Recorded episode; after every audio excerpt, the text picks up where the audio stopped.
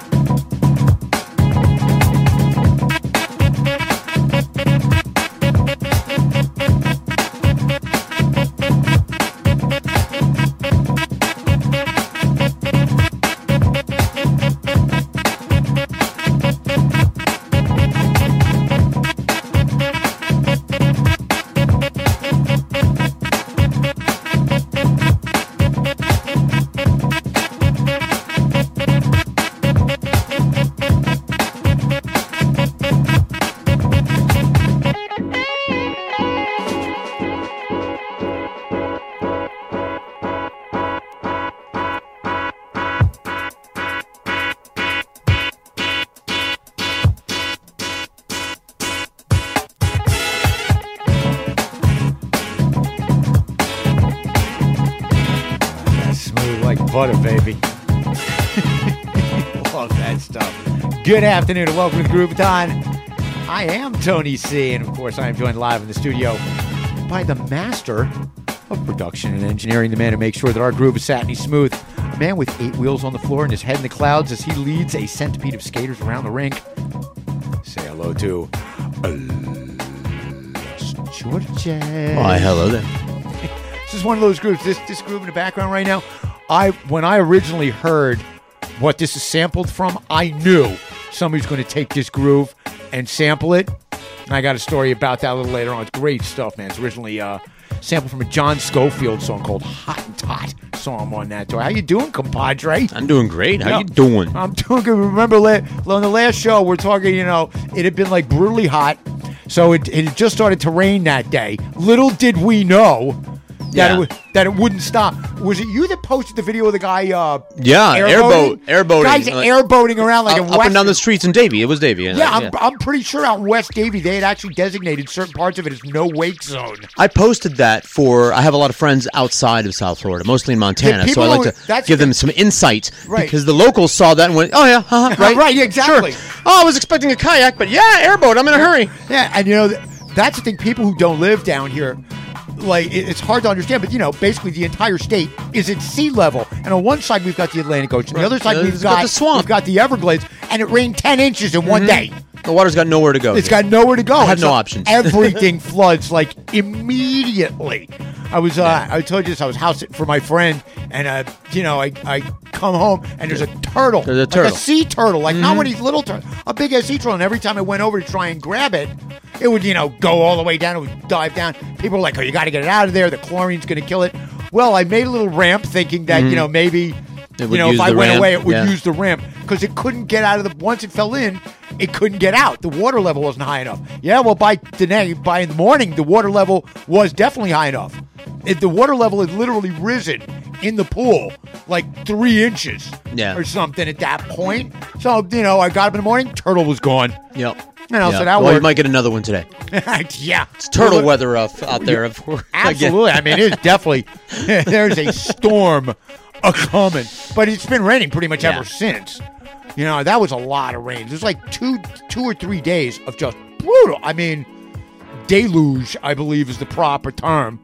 Uh, let me see. We got a lot of stuff to get to today, though, so we really need to get to it. Let me see. What do we got here? We got uh, the Chinese get the munchies and resort to bags of Bob Dylan. Uh, why we may not get a heads up on the next hurricane, or for that matter, be able to clean up after it. Uh, my man George over here is going to explain why what's new is actually really, really old when it comes to Trump's Cuba conundrum. Yeah, yeah. And Is that a- Cubanism in general, yeah. Right, what else? What else? Uh, let me see what else we got here. Oh, Kansas.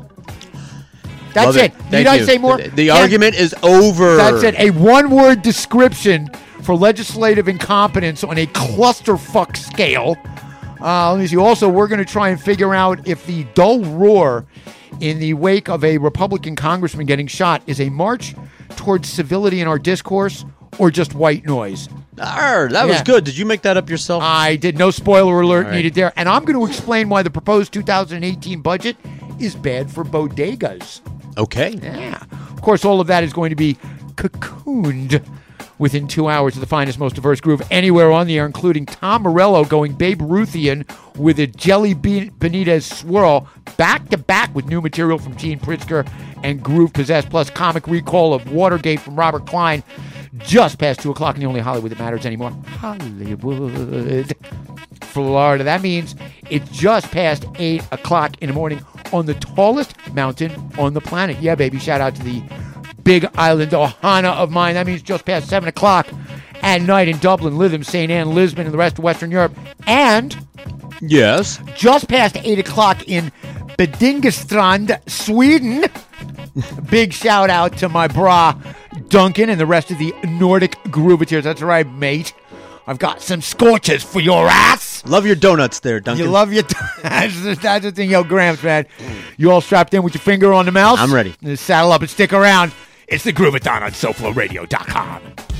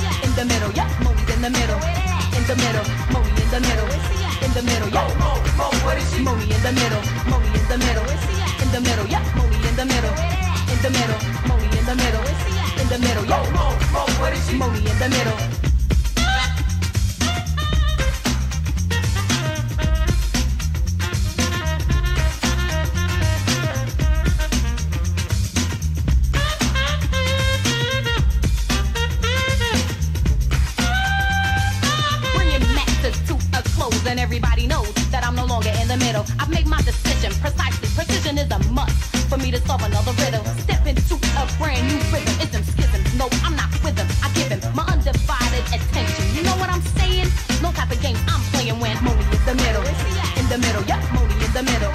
In the middle, Moni in the middle. In the middle, yeah. Mo, Mo, what is she? Moni in the middle. Moni in the middle. In the middle, yeah, Moni in the middle. In the middle, Moni in the middle. In the middle, yeah. Mo, Mo, what is she? Moni in the middle. Moni in the middle. In the middle, yeah, Moni in the middle. In the middle, Moni in the middle. In the middle, yeah. Mo, Mo, what is she? Moni in the middle. Moni in the middle. In the middle, yeah, Moni in the middle. In the middle, Moni in the middle. In the middle, yeah. Mo, Mo, what is she? Moni in the middle. Moni in the Moni in the Moni in the middle. Moni in the Moni in the Moni in the middle. Moni in the Moni in the Moni in the middle. The middle, the middle, the the the middle. Moni in the Moni in the Moni in the middle. Moni's in the Moni's in the Moni's in the middle. Moni in the Moni in the Moni in the middle. The middle, the middle, the the the middle. Moni in the middle. This was the year that the officials were elected and uh, uh, appointed their appointees, and nine months into the year became massively retarded. well, I don't know. It was my job, and I didn't see it. I- well, I guess I was overzealous, maybe. Well, maybe I was overzealous, or OZ, as we call it in the profession. It's natural for us to be overzealous sometime. Well, the best of my recollection, it may have been the unwitting overzealousness of an inoperative band of recollections. You know, I think we're being entirely too suspicious. Why would anyone think that the tape would be tampered with? What kind of kooky, crazy, nutty idea? Just because Haldeman gets a chance to take the tapes home, it could get him 20 years. Then, when the committee found out he took it home, they said, Mr. Haldeman, you took it home? and he said, Yeah, yeah. The best of my recollection. yeah. He's got nice, gentle eyes, doesn't he? Yeah. In my opinion, there was always a hum. That we're not entitled to know everything. This is top secret code. They got to run the government. Nixon and Haldeman and Ehrlichman were having a conversation, and Nixon said, and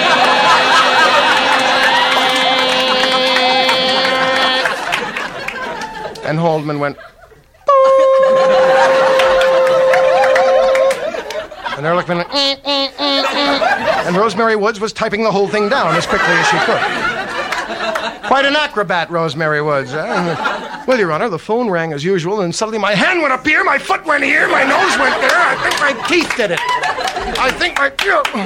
Well, I know it is 10 feet spread, Your Honor. Um, I am from a circus family. I don't know if this is generally known.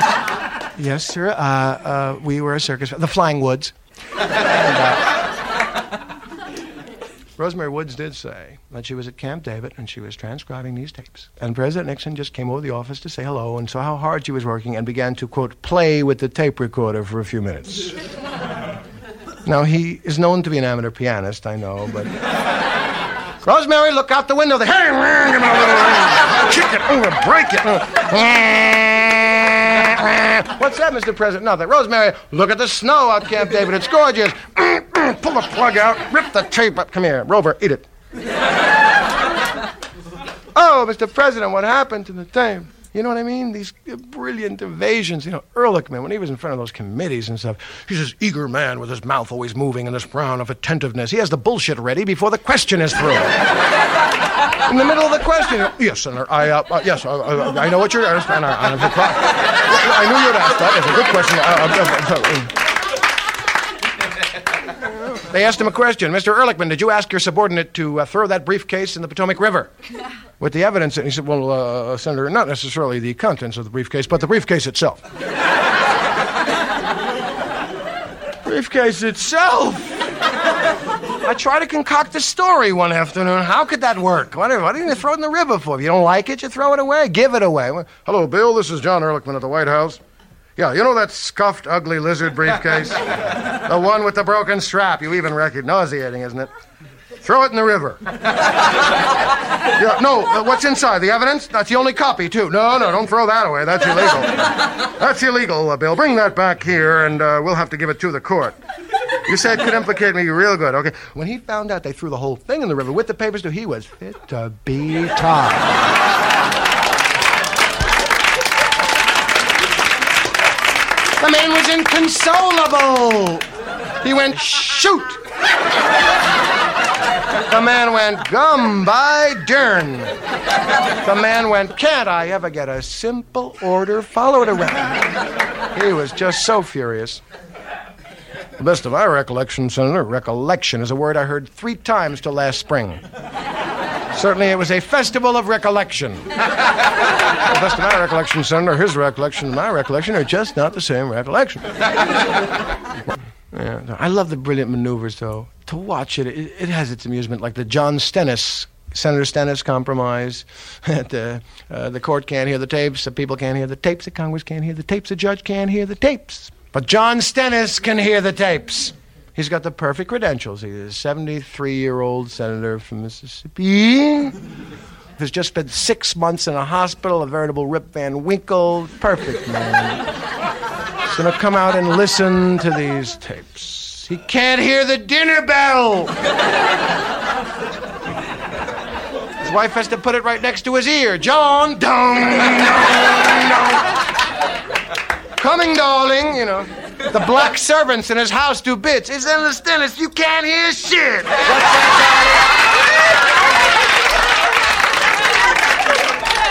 What's that, darling? I'm coming, darling. Perfect man to hear.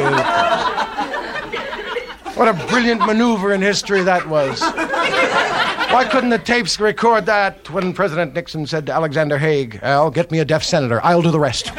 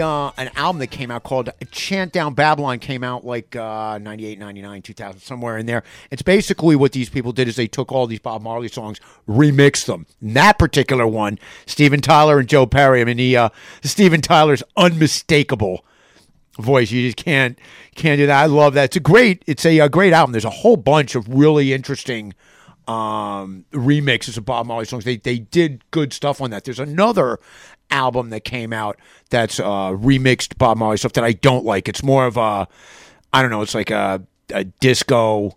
It's too disco-y. You know, it got too disco-y on me. Before that, didn't know you were a fan. Cold War Kids, baby. Hang me, hang me up to dry. That's from uh, Robbers and Cowards. Uh, that was their first CD. Came out back in 2000. Is that a tie-in, the Cold War kids, because uh, we're reactivating the Cold War with Cuba? Yeah, Is that a little absolutely. Yes. Foreshadowing there. The foreshadowing. There we go. Teaser. Teaser. Really. Before that, Robert Klein, the master, telling you how it gets done, wallowing in Watergate from mind over matter. I, you know, that's the, the whole. He's like, this guy Ehrlichman, he's got the bullshit ready before the question's even asked, which I thought was absolutely perfect. Before that, Monie Love, Monie in the middle from Down Earth. That was her first CD. She did a lot of uh, work. She kind of got discovered. She's out of England, but she had been working here. Uh, was on the first Queen Latifah album. I think I've even played that. Uh, um, was it? Uh, you know, the women's song. I did that after the women's march. Right. After after I badmouthed the women's march, I decided I had to play that. Before that, Surefire Soul Ensemble. It's Jenny's Get Down to 45 from last year. Those guys out of uh, San Diego. They're going to have a, a brand new full length CD coming out soon. You want to keep an eye out on that. Some pretty interesting stuff those guys are doing. Some some good remixes and kicking off the set. 1,000 mods. Electric Car from Repeated Exposure 2 which is their most recent CD. These guys are from Greece. Called it, uh, what was it? Uh, Stoner Rock, which I thought was All pretty right. interesting. So, bunch of stuff caught my eye. Uh, we were talking about this earlier. I'm not going to go into depth here. It's just nice to know. Yeah. It's very nice to know that some people are tuning in Mhm. to the Yeah. Um, Yeah, don't expect a royalty check. No, don't expect any no, credits. no, Yeah, no, no, that's not, mean- that's how it is in show business. swag would be nice. Bill Maher, feel mm. free.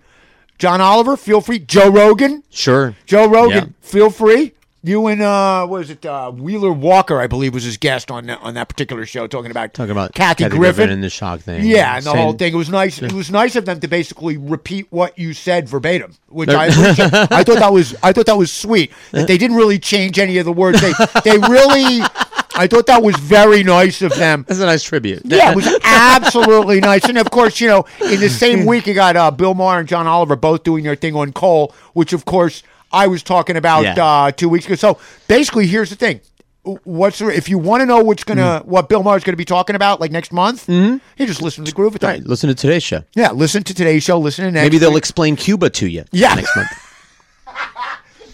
Oh yeah, I, I see that one coming up.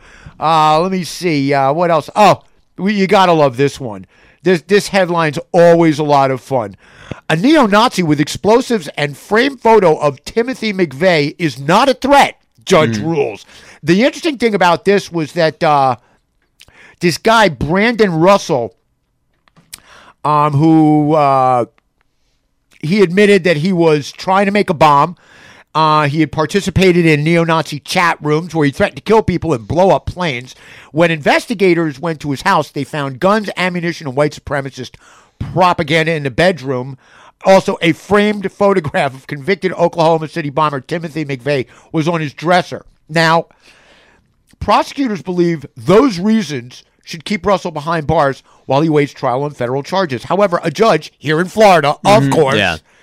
okay, disagreed and decided that Russell can be released on bond. Now, the interesting thing about this was uh, the judge, uh, Judge Thomas McCoun III, who is a uh, federal judge in Tampa, believes that there's clear there there's not clear and convincing evidence that Russell is a threat to the community.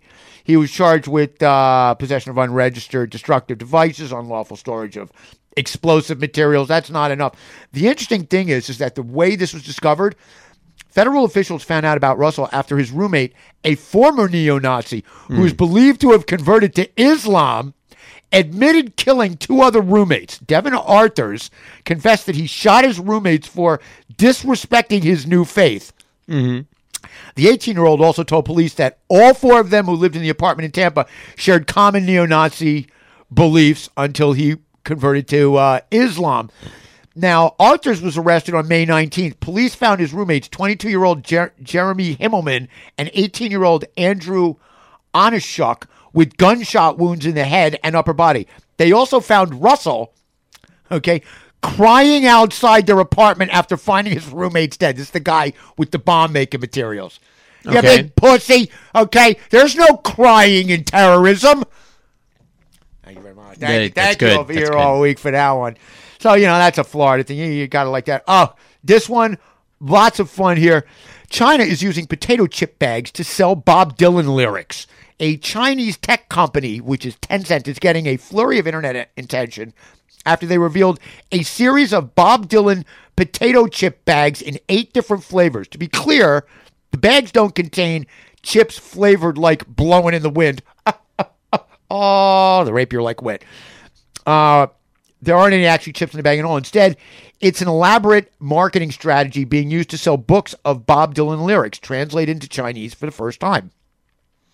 So there you go. That's how they're doing it. And there's uh, I've got a there's like eight different ones here. There- I got to tell you, they chose some really cool pictures. You know, Yeah. for these bags. Yeah, there's eight different ones there. Um, it's metaphorical nod to the Nobel Prize winners' embrace of the popular traditions of folk music. They said company hopes to symbolically emphasize the lyrics' accessibility by allowing people to enjoy them even more now in China. So there you go. Uh, let me see. Amazon bought Whole Foods. So what? Mm-hmm. Don't care.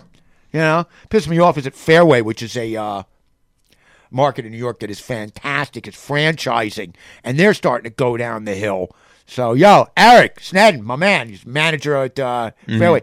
Straighten up, fly right, man. Even my mom complained about something at Fairways when I was back home. Now, needless to say, it was about smoked fish, but that's a whole other thing right. Yeah. uh, let me see what else we got up. hey, don't want y'all to think I've forgotten about the clusterfuck that is Kansas, just because there are bigger clusterfucks to deal with. Um, let me see what we've got here. The Kansas, uh, let me see. Budget bill anticipates Brownback may resign, elevating Colyer to governor's office. Now, the interesting thing about this, did I write this down? Yeah.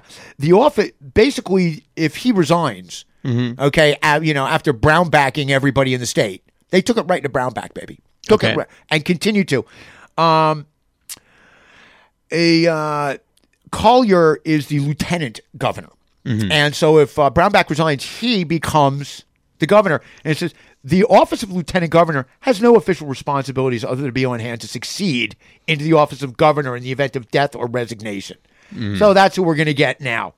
Uh, let me see. Hurricane season started off uh, this year. You got to like that. We're now in hurricane season. Yep. There's one brewing in Mhm. the uh, right now, Right outside the window. Right outside, but right now in the uh, Atlantic? in the Gulf of Mexico. Oh. okay, eighty percent chance. Eighty percent chance. Whatever. Okay, there's nobody in charge of FEMA. Mm-mm. There's nobody in charge of NOAA. Right. National Oceanographic Association. Atmospheric Association. Atmosphere. Yeah. Okay. So basically, we're in a situation now where we not only will not get a heads up when the hurricane hits us, Mm-hmm. but because there's no head of FEMA, after it wrecks the place, there's going to be nobody around to tell us how to clean the shit up. Yep.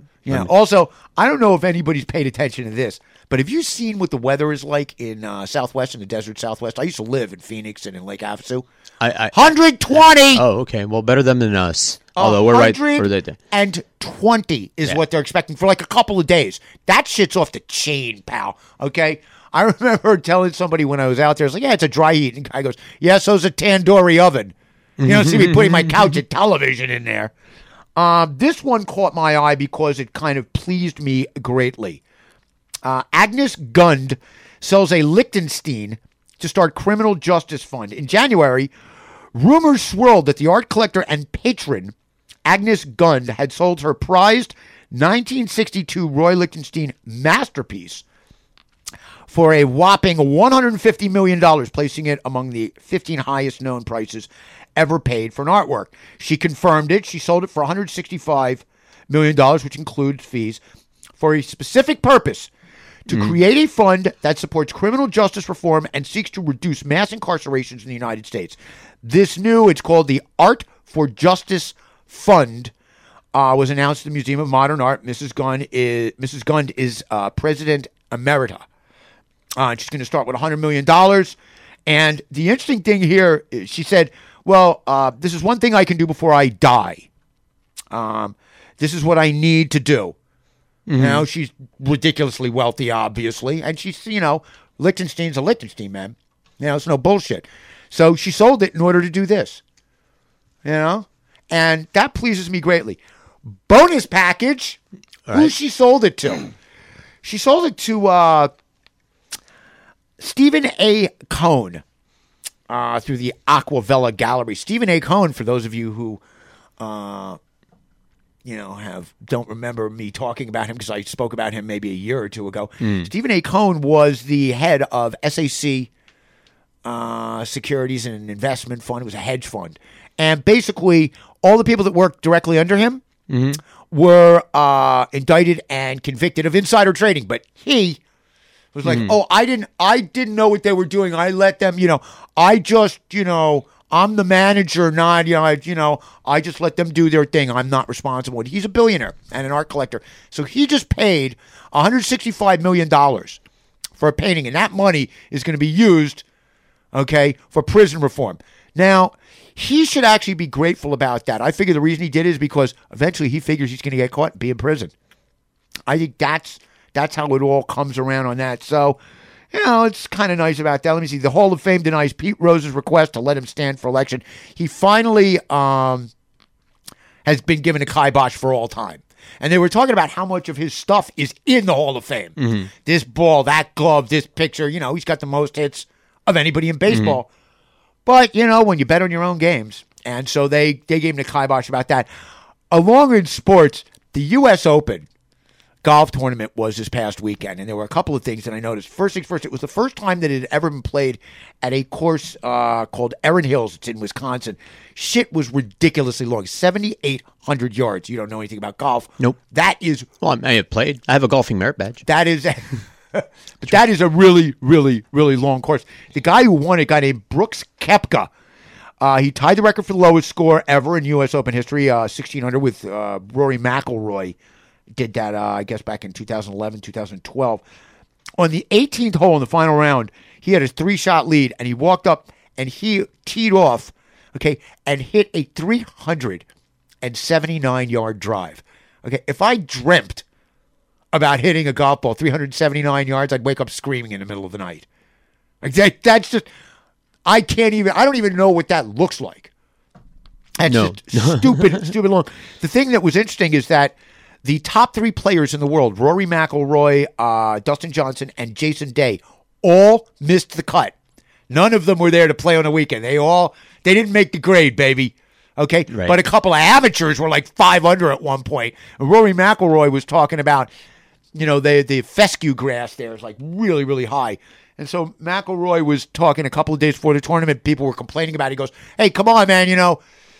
The, the fairways are 60 yards wide. You got 156 of the best players in the world. If they can't hit it there, then they, they should just pack up and go home.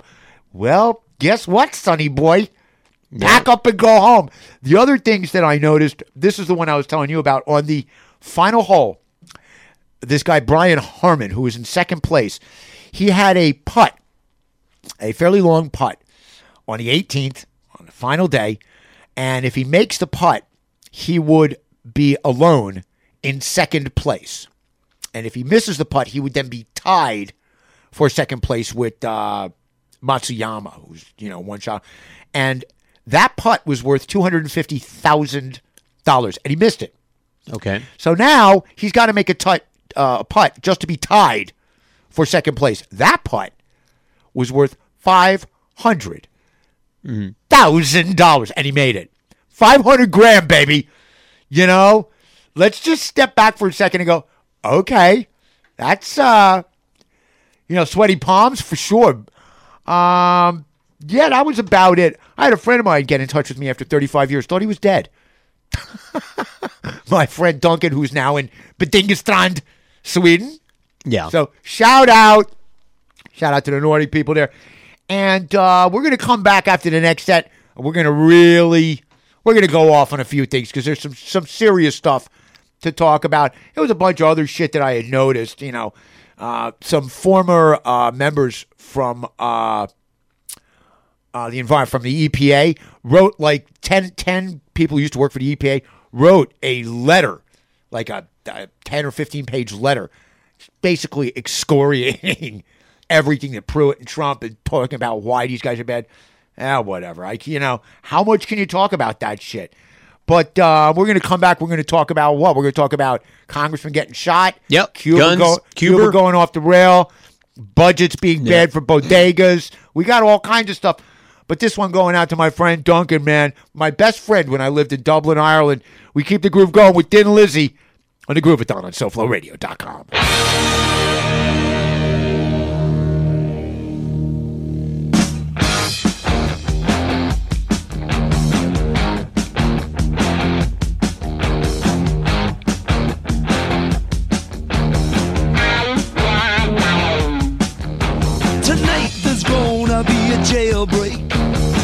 somewhere in this town.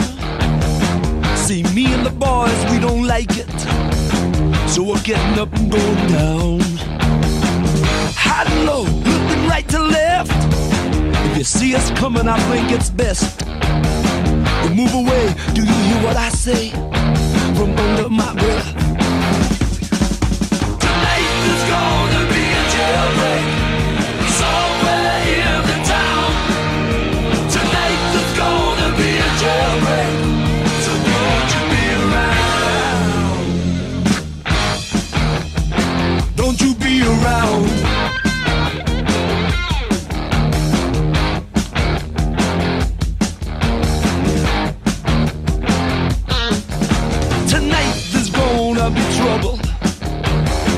Some of us won't survive. See the boys and me mean business, busting out dead or alive. I can hear the hound dogs on my trail. All hell breaks loose, alarm and sirens wail. Like the game, if you lose,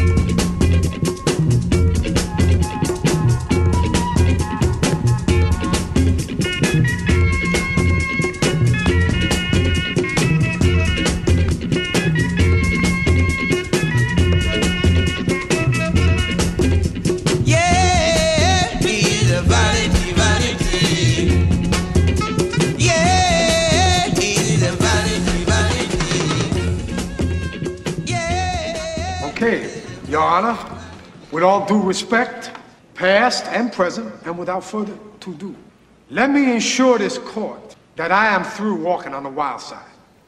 That's all I've been trying to tell you. I have been sick with the social ills known in the ghetto, but my time in the sterling correctional facilities of Greenhaven and Sing Sing has not been in vain. I've been cured. Born again, like the Watergators. I know you heard this rap before. Your Honor, I mean it. This is the truth. I changed. That's right, sir. Five years, and look at me. Completely rehabilitated, reinvigorated, reassimilated, and finally going to be relocated. And I want to thank a lot of people for that. I look over there and I see that man there, Mr. Norwalk. I want to thank you, sir, for making the tapes in an illegal fashion. I would like to thank the Court of Appeals for reversing you, Your Honor, and I want to thank Almighty God, without whom no case gets tossed.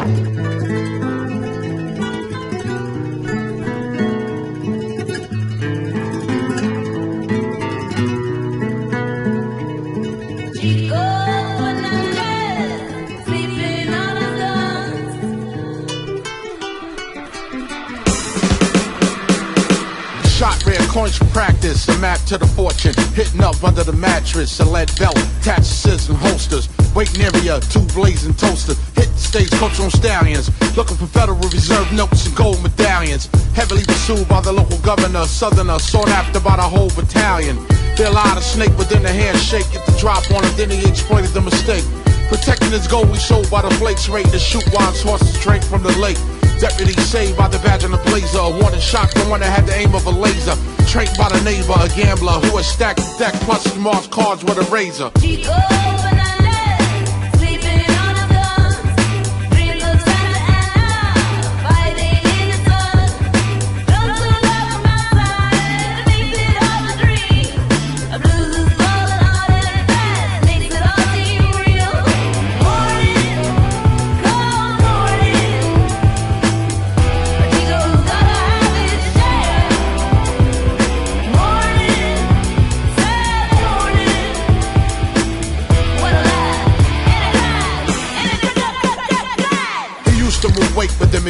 Grower, constricted Moses in the lower.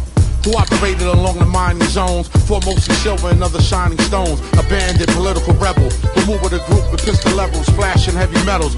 Clash with the law, triggered intense reactions. Hard labor gave him multiple contractions. Lawman turned the outlaw, gunfighter, cattle rustlers, hustlers, rough riders. Used his connections, everything traversal. Crossed on socio-economic circles.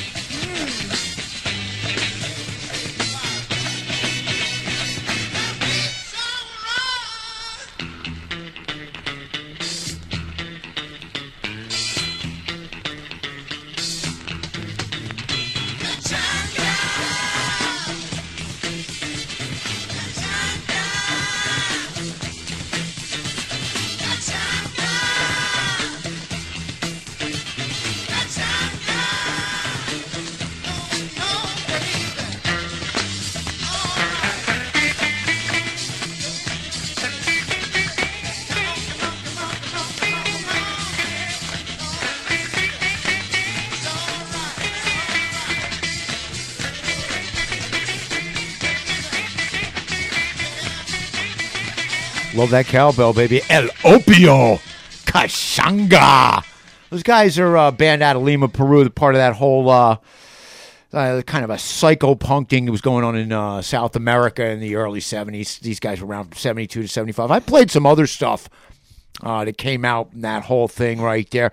Before that, very good friend of mine, Gene Pritzker, and his band Groove Possessed. The name of the song is Camus Absurd Man. That is from his latest CD, Groove Possessed, which came out last year on uh, Composers Concordance Records.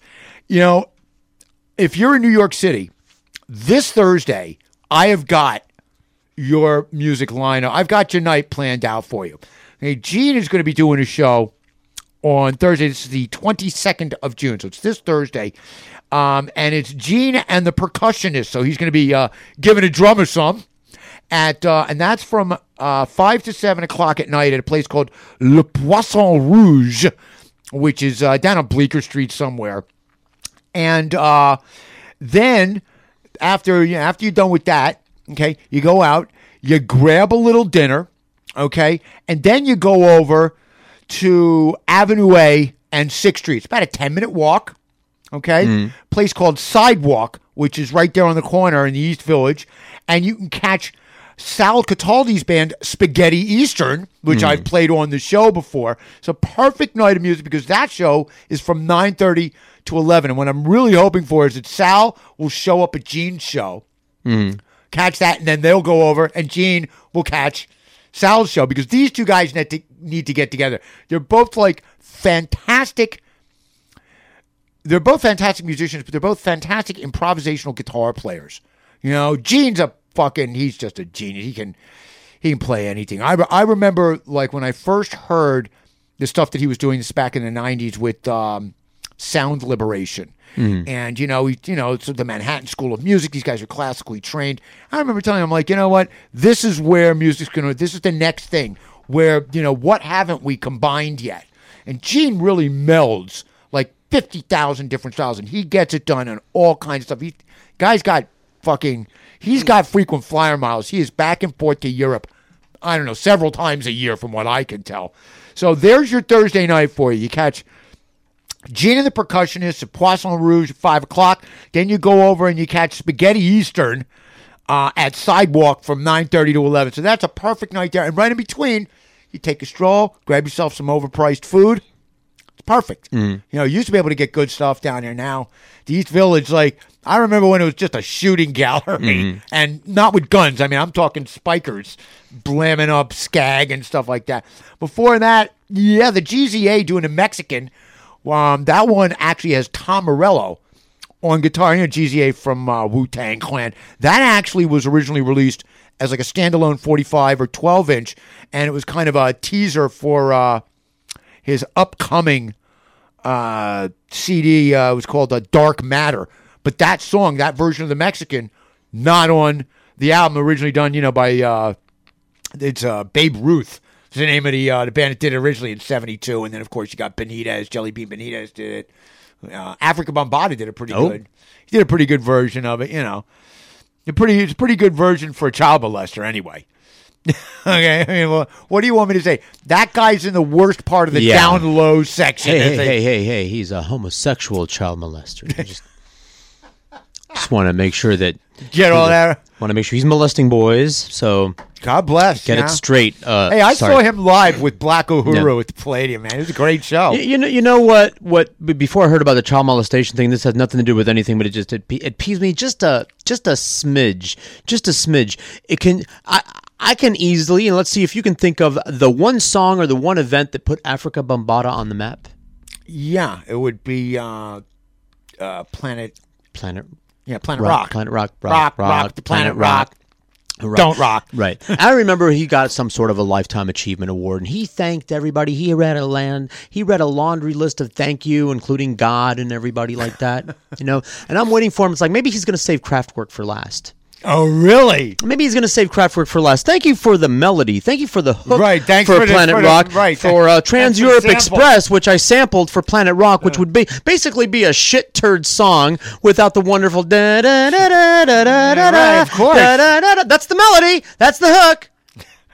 Hey, Uh, no, no, fuck you, Krauts. I'm not going to mention you at all.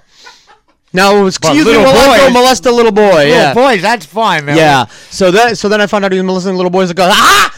I told you he was a dick for not thanking Kraftwerk. Right, that's why he's a dick, not for raping Not- little boys. Say, well, that's it all. Plays in. Ta- Mark Twain said, "A man who will steal an egg will steal two. So if you're a douchebag in one respect, you're probably just an all-around douchebag. Good point there. Before that, Carlito's Way, a little courtroom scene there, thanking God, without whom no case gets tossed. little courtroom thing going on. Started off the uh, show with the classic Three Stooges courtroom scene. Raise your left hand. You know, raise your right hand. Put your left hand on the Bible. Put that hat down. Take off that hat. the whole thing. Uh, let me see. Before that, yeah, baby, Gabo and Orchestra Poly-Rythmo de Cotonou. The name of the song, It's a Vanity. These guys from the uh, late 60s. I've got like uh, a couple of collections of like this whole um, soul funk movement that was going on in Africa in the 70s. They were, you know, starting to get into the, you know, they were getting into the American groove and like Africanizing it, I Mhm. guess, because basically what the American groove had done was Americanized the original African groove. So that one kind of went full circle. Those guys from, was it, the, the country is uh, Benin. A tiny little country. Yeah. And Cotonou is the largest city in Benin, Africa. And kicking off the set, Thin Lizzy, Jailbreak from Jailbreak in 1976. Uh, I came out when I was actually still living in Dublin. So shout out to my man Duncan, who's now up in Sweden. But he, myself, and Duncan, that was the first, the first big rock and roll concert I ever went to. Duncan took me to, and it was Eric Clapton with Ronnie Lane's Slim Chance. He's also the guy I went to uh, the first. Remember, I was talking about going to the all uh, the first All Ireland Anti Nuclear Festival, and that's where I got Yes. to see Clannad.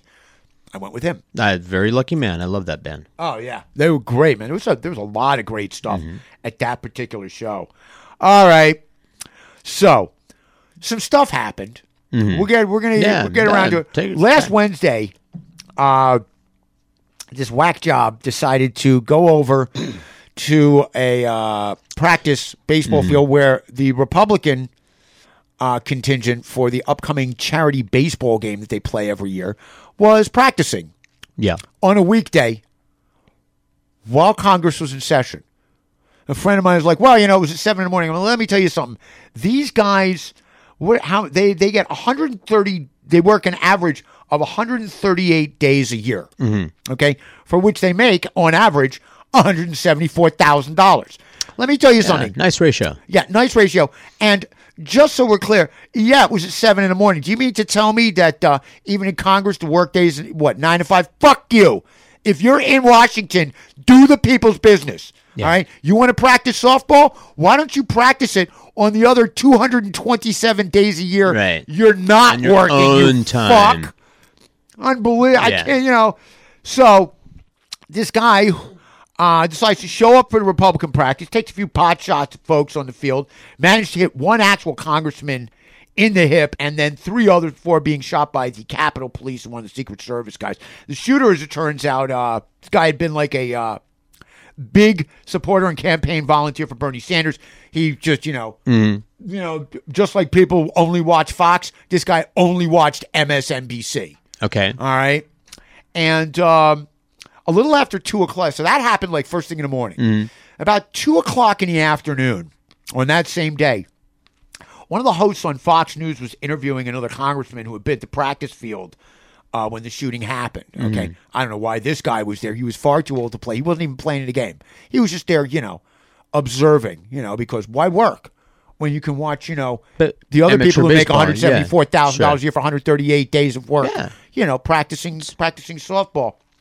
And um, this guy told uh, the Fox host, "This is what happens when we let the rhetoric get out of hand. You folks in the media have to pay attention to what you say, and so do we here in Congress." And so the Fox host replies, "Wise words indeed. Thank you for your time, Congressman." And then she says, "We'll be right back with our continuing coverage of the attack on Republican lawmakers." That's that Yeah, was how they yeah, did it. yeah. We need to be careful with our rhetoric. They're killing us. They're coming for us. Yeah. This is it. Yeah. By the way, They love they love this shit. Yeah. By the way, yes, they are. Yes, they. are.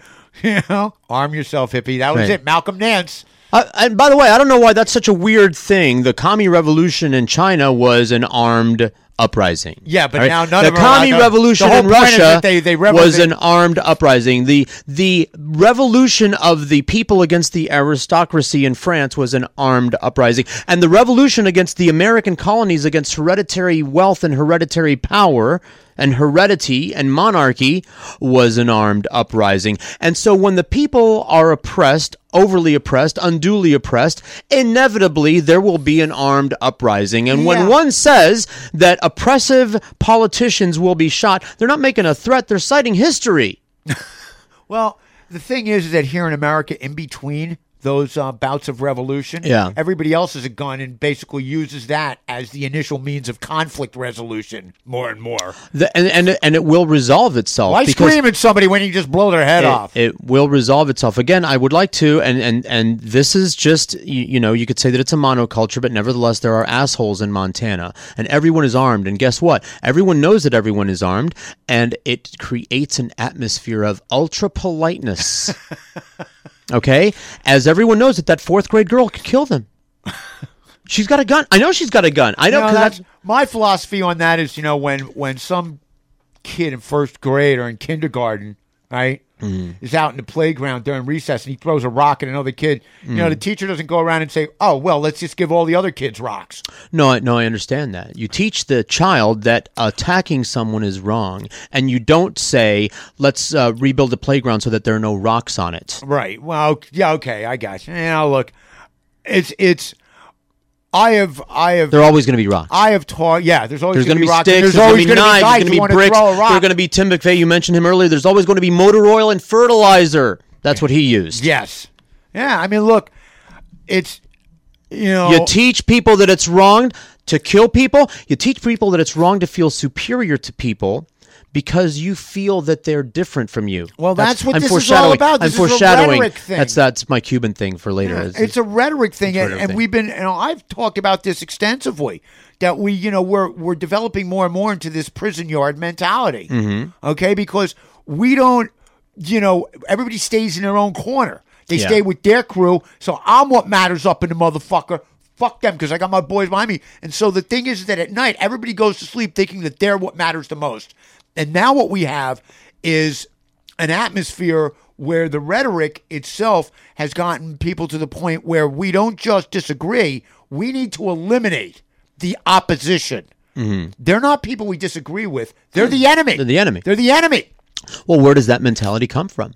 The us and them mentality. Yeah, but what we need to remember, this is the thing that most people don't remember is that there's us and them, but even among us, Mm. there's us and them. Oh, I know. There's you can keep breaking it and down. That's what we have here. What we have are, you know, a Fox News host saying that we need to trim down, you know, those are wise words. We need to trim down the rhetoric. We'll be right back with our continuing coverage of the attack on Republican I, am lawmakers. I'm, I'm glad that that is the angle that Fox is taking, and I really think that they should continue to play it up as much as possible. They're- I remember. I remember hypocrisy by the way, let me quote. Let me quote some right wing people.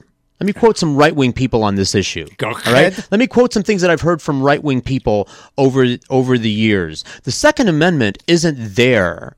Okay, Be- so that so that you can protect yourself from thieves. It's there so that you can protect yourself from um, oppressive regimes. government. The the government, according to the Second Amendment people, and they quote the founding fathers, the government should be afraid of the people, not the people afraid of the government. The government should not be armed and dangerous. The people should be armed and dangerous. And the people who swear oaths to serve the interests of those people should be afraid of the repercussions when they fail to serve those people and not the other way around because that's monarchy. This is what the founding fathers said and this is Well, what the Second we have- Amendment people say all say all the This time. the So who's responsible for this atmosphere, I ask is. Now you? I'm thinking Steel Pulse. So I got to play that song. Who's Right. responsible? That's the thing. I I wrote a while ago. I said, you know, unfortunately, we have gotten to the point now where we have a democracy that that has become subservient to the republic that it's based on, and the Mm. republic is supposed to be subservient to the democracy, to the people, to right. the people, because in a democracy, you know, in, Right. we don't have a real democracy. We have a We republic. don't. We We elect don't. people to do things on our behalf. Except now, they have fooled us continuously into electing them under the guise that they're going to do something on our behalf. But once Mm. once they're in power, they'll do anything they can to keep that power. Right. Right. That's that's their their main Yeah. thing. So, Trump's proposed budget. Um, I I was looking at something and I spotted this one. Uh, it slashes funding for food stamps by 191 billion, and this was interesting. They want to assess a fee on any store that accepts food stamps. That's going to be their new thing. They contend that it's time that every store that accepts, you know, debit credit cards, you know, they they agree to pay a fee. Mhm. All right, why can't the government collect that fee? They should be able to do this as well. This would basically be a tax that primarily hurts smaller stores and corner bodegas in poorer neighborhoods Mhm. because now they're going to have to pay. They're taxing. This is an extra tax. It's a tax. It's all it is. It's not a fee when the government imposes it. It's Mhm. called a tax. Tax. Okay. It's not a user fee. No, it's called a tax. Just call it a tax. Okay. Basically, what you would wind up with, I was uh, listening to a debate on this, and this guy was saying, you know, what you're going to wind up with is that many places are going to choose to opt out, Mhm. uh, like the doctors who don't accept Medicaid, except the smaller stores depend on the biz um, for a lot of their income. Okay, Mhm. they depend on the lower income people who who need food stamps and use food stamps to purchase food. Okay, that's a lot of their business. Well, this fee is going to be cutting in to the business owners. Mhm. Okay, income. So this is a tax on business, Business, owners from a Republican government. Mm-hmm. It's a small tax. I wrote down. This is basically a tax on small store owners above 110th Street. Are, are you suggesting that the Republicans are not perhaps pro-business after all, and and, and shocked. possibly and possibly their interest all this time has just been feathering their own nest, Oh, and they use the word freedom and economic freedom as, as beak a gimmicks. as bit. I wanna wet gimmicks. It's like what they mean bit. is economic freedom for them. Oh yeah, Not Look, you. it's all it's all hmm. about timing. I mean, you know, you listen to Newt Gingrich and stuff. The world's biggest hypocrite, this yes, side of the Donald guy, Trump. the Yeah, guy's literally the poster child for hypocrisy. It is, he And is. it's- What amazes me is that these people don't, you know, they forget about the fact that what they said eight years ago Mhm. Yeah. is there. It's there, and it's like it doesn't matter. That was then. This is now. right. Fuck because you. because us and them. yeah, you know, fuck you. So, you ready? I'm ready. Trump's Cuba charade. Yeah. Okay, I wrote down this is just another example of him playing to the base exclusively. And it's another attempt, okay, to basically do everything possible to blot out and delegitimize Barack Obama's hmm Yeah, presidency. right. They literally just want to get everything and reverse as much of his stuff as they can. And the only way he can do it is with these, you know, presidential decrees, Yeah, these executive orders. executive orders, okay? Because congressional Con- Congress is deadlocked on everything. They don't. Right. they're- That's funny. They own both, all three branches right now, and they can't get one shit Right, thing and passed. he doesn't care um, how what he does affects the folks in the real world. He only Right. cares how it looks to people in Trump Banistan. Trademark. Mhm. Okay. He basically made it worse because the folks who went to Cuba as tourists, they were staying at like these small Airbnbs. That was like the big mom and pop restaurants. Mom and So pop that- restaurants. Had a story on NPR this morning about all these businesses that are braced for going out of business. They're- they're gonna have this to burgeoning middle class is about to shit with the re- re-disappear. That's exactly Yep. it. They're more like all this stuff. It's it's. But of course, the corporate profiteers, they're fine.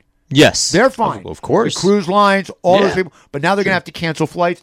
And Mhm. he keeps talking about how he want, you know, that the deal that that Barack Obama did was just unfair. It was one sided. Basically, the only thing he did was give more money to the regime. He has now made it so that Mm-hmm. individuals can't accumulate wealth Right, but the regime can't. but the regime can. And yet he and the thing is is that he makes this speech, he does Mhm. it down here in South Florida in an auditorium that was filled with perhaps Cuban. the only people in America who agree with him. The Right. other three hundred million of us think he's out of his fucking mind. yeah. Okay? But he did that in there. So, So. my Cuba expert, Right, George. Now, I'm not going to start with the Trojans. Yeah, but it oh, does. well, but you'll this, get there. But it does have to do with fascism. Well, this is this all started a long time ago. Where did this? Because this all ties into everything that's wrong with everything: fascism, bigotry, whatever label you want to put on the desire to be part of a group, for the group to have a certain uniformity to it commonalities, common things. We're all going to wear this outfit. We're going to wear this hat. We're going to shake hands this way. We're going to sing these It's songs. It's why we're gonna, armies we're wear the same speak the same language. Yeah. All right, these are the things that we understand as part of fascism, and most of us became aware of fascism as a as a philosophy when we started watching the the Nazi movies Nazi and movies, the yeah. Nazi We movies. used to call it the But- Hitler Channel. The History but that's Channel, a very World at War. But that's a very good example of fascism in action, especially those big pep rallies that you see with the Donald Oh, Trump yeah. rallies. When you start seeing North the similarities Korea. and you see when you see fascism, you ought to reject it and repel it. And some of us come from a very fascist culture.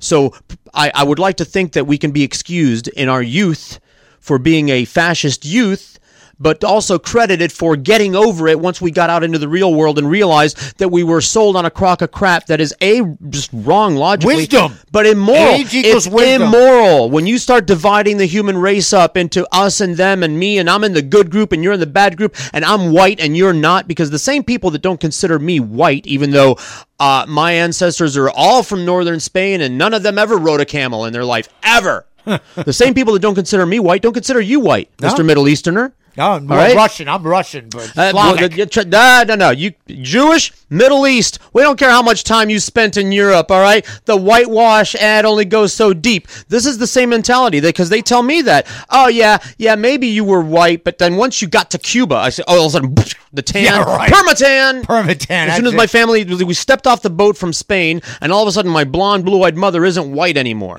All right. Well, that, actually, that didn't happen until we came to America. Because in Cuba, in case you don't know, at, the, at least Cuban history. Uh, was all about white people exploiting darker people. You might be familiar with that. It was very popular Well, in the South. I was going to say. I was going to say. You're you're talking about the other. You're talking about the the other dark skinned people that came over and are now considered white. You Yeah, know, the yeah. Italian mafia. the Italian, and I think it's funny because because white That now great scene white from uh, Mhm. you know Right. the the the, the, uh, the Dennis Hopper. because scene. white now means generican all right it doesn't it, it- yeah it doesn't just mean the racial thing anymore because once upon a time the irish were i mean they were white skinned but they were in the same category as any other scum that Sure, came they in were the a newest people here, the so they Italians, were- the italian massacres and I, everybody had to subject themselves until finally i The guess uh, pictures they- that were drawn of the Irish when they first came Yeah. over after the you know when they first really came over after the potato famine in the 1850s and 60s and stuff like that and they started coming over here they Mhm. were drawn these pictures had them as like these these slack-jawed big-eared mongrel looking so people So here's what was going on and is go and is, now going on here in South Florida. Once upon a time, a bunch of fascists that traced their fascism all the way back to the Romans. You know, because the, the Romans conquered Spain and made them the original offer you can't refuse. Village by village, you you become Roman, and we'll build roads and buildings and Right. aqueducts and everything. Or if you don't, we'll just wipe you all out.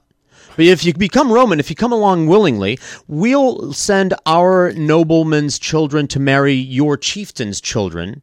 And we will and and we will Romanize you. You will become Romanized. You will learn Latin. You will become educated in our schools, and your children will still be the the rulers. You'll st- your your children will still be the rulers, but now they will be the rulers within the Roman Empire, and you will adopt Roman names. Like King Arthur was a Romanized Celt. So so this is how that's Spain. what that's what the British did when they were Right, in India. right. They needed to control somebody. They Sure. like made him a Maharaja or whatever. Right. And so he could rule that. So but he was really ruled. Spain by. became Romanized, and all of the countries that became Romanized are, are, are regarded as Latin because they learned Latin. Latin became the the official language of the ruling class, the Latins, and and that's the the, the Latin word for Latin is Latino. Latino. All right, Okay. so the Latins can call themselves Latinos, but our word for Latino in English is supposed to be Latin. Nevertheless, the Latins like to run around and do this thing called displace and replace because they had an attitude. We're better than you. We're civilized. You're not. What the nice thing is, is to you know, I like the fact that uh, the people that they that they thought they were better than mm. finally decided that they needed to find somebody that they could be better than. So they went over to South America. Sure. Well, it, it's a chain reaction. I Yeah. mean, eventually the empire fell because of barbarians again. But the Germans, it's funny that the fascists that we became familiar with were watching these marching Nazis. All right. When the Germans met the Romans, the Germans were the barbarians. They had to learn how to be fascists from the Romans. The word fascism, and it comes from Italy, comes from Romans. Fascist. The fascist, it's that stick, bundle of sticks with the axe. And and of course, it's no surprise that when the Nazis reared their fascist head, that who jumped in on their side? Italy. Italy and Spain. Spain. But Spain fought a civil war over it because half of Spain General Francisco didn't Franco be, is still Right. dead. Spain, half of them didn't want to be fascists, and the other half did.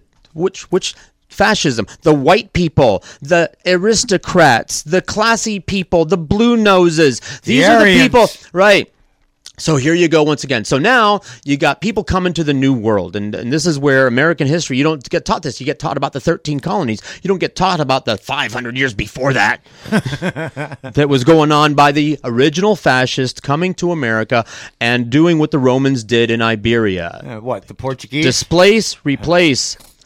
Erase, displace, replace. They did it in Cuba, and then they imported a lot of slaves to do all their work for them. Have you heard of this principle before, Southern Man? You take over a region, you kill the natives that live there, bat, bat, bat, you make them march out into the west or something. Cuba was an island, so they could only march so far. and then you import a bunch of Africans to do the work for you. Have you heard of this principle? Ah, yeah. Well, they employed it in Cuba before they employed it in the Americas. Where do you think you guys got the idea? So, so now you've got a bunch of bigoted fascists running an island populated we by, did it by better. slaves. We were better. We did it by slaves. better. We were better. And then communism. And the fascists lose power. So what did they do? They gave up and they rolled over and they went to sleep and they were never heard from again. No, they came to America. America. They came to America. And they got off the boat in America and they said, uh, so how does it work here? And good old boy Florida Cracker Clem said, well, bing, you blab the politicians and they do what you want. And they said, we're familiar with that system. I think we can work with that. So first thing they did was they bribed American politicians to create a favorable atmosphere. It was a communist country. They're not economic refugees. They're defecting from communism. They're political refugees. How did I get to America? I'll show you my political refugee card. It says indefinitely paroled political refugee. I'm a citizen now, but that's how we got into. People wonder. Yeah. How do you have preferential status? The Haitians go all the time. How do you have preferential status? Why do the Cubans get a red carpet? This is before Obama ended the wet foot, dry foot, and all that. Right. Why is it that you have preferential status, but every time they encounter Haitians in the middle of the ocean, they turn you around? I go, well, because you're black people. Yeah.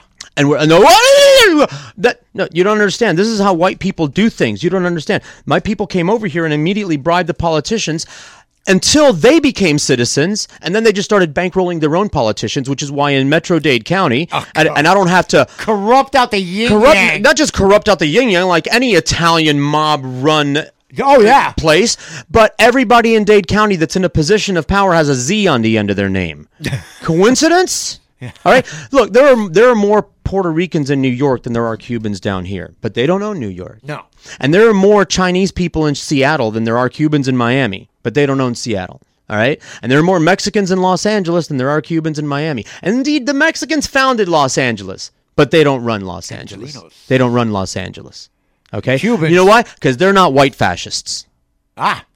Because they're not Cubans fascists. white fascists. And here is the plan. Now that I've set up the, now that you've got white fascist descendants from the Romans, Americans don't think they're white because they like to hoard that word for themselves, but it doesn't matter. The Cuban fascists are very content to let you think that whatever the hell you want because you're going to be erased and displaced too. And this is the plan. And they've executed this plan for thousands of years. All right. Here's how it goes. Just in case you might not be familiar with this principle. Okay. Come to a place uh, and immediately start uh, uh, fucking with the people that don't speak your language because you're better than them. Okay? Start buying up businesses, firing anybody that doesn't speak your language, and say, This is because I need you. This is an economic decision over here. I need to be able to accommodate my clientele. Hey, Republicans, this fits right into your system, doesn't it? Fire whoever the fuck you want. Right? With no employee protection. Right to work. Hey, gringo. Right to work, Do you right to speak? not work. Do you speak Spanish? What? Didn't think so. Get the hell out of here. Oh my God! I'm being discriminated against because I can't speak a particular language. Oh, oh, really? How how Yeah. quaint. What a how an amazing thing that you would be complaining about that. So. So then, when the politicians get themselves into power, they change the law to keep the preferential immigration status going on. Indeed, specifically in my case, when I came over here, the American taxpayers bought me a plane ticket. Those were the freedom flights. That's what the corrupt Cuban politicians did when they got into power. They not only did they make it allowable for me to come in here, y'all paid for my ticket. Okay? And this is and Hey, this- man, can I get that money is- back, And man? this is republicanism. I this is republicanism. This is what it is because that same principle, that same factor where where you have not not not a diversified culture, us versus them, white versus dark. We're different than you, therefore we get special we can't- treatment. We just can't stop doing that. so now Trump. every level. So the reason, the the avenue, the the excuse for allowing Cubans to come over and and staying has always been.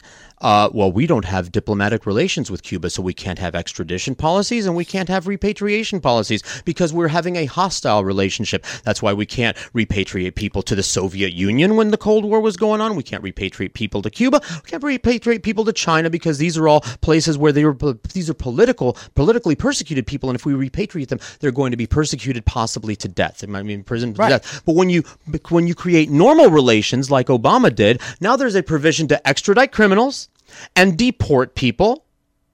Okay?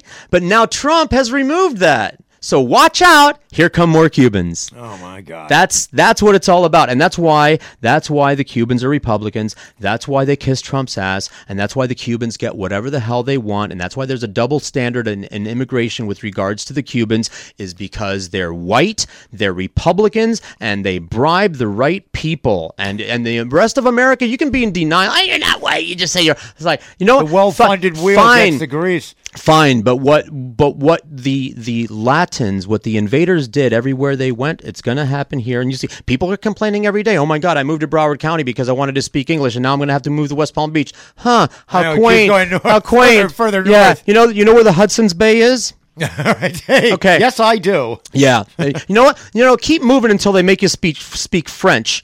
Then Right, yeah, all the way up to Montreal, right? Yeah. You got to go up Then- there. and it's bad. then French, nobody's gonna bad. bug you- then nobody's It's gonna bug you- and it's terrible French. Yeah, my too. people are going to bug you to speak Spanish until somebody bugs you to speak French. There, there you go. Oh, okay, so there- there you go. that's what's going on. So, so you suckers, you bigots that want to keep Spix out of America, you voted the guy in that's going to facilitate bringing Spix to America.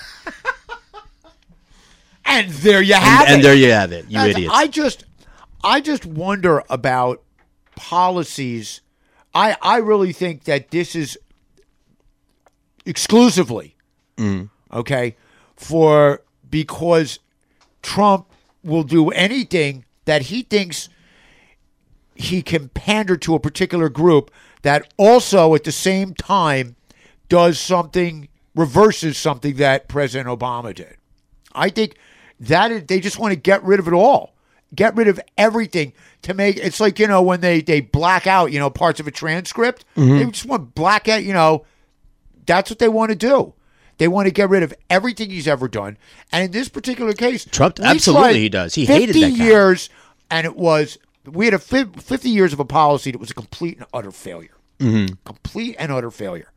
So the first so now we take a step towards trying to change that policy. Mm-hmm. And the first cry is he has an oppressive regime, blah blah. Yeah, that didn't stop you from complaining when he went over there, put his hand on the orb with the fucking, you know, with Right, the, no. The House of al- also- you want to talk about an oppressive regime? We have iPhones that are being put together by Chinese slaves. That didn't stop you from going right. over. No.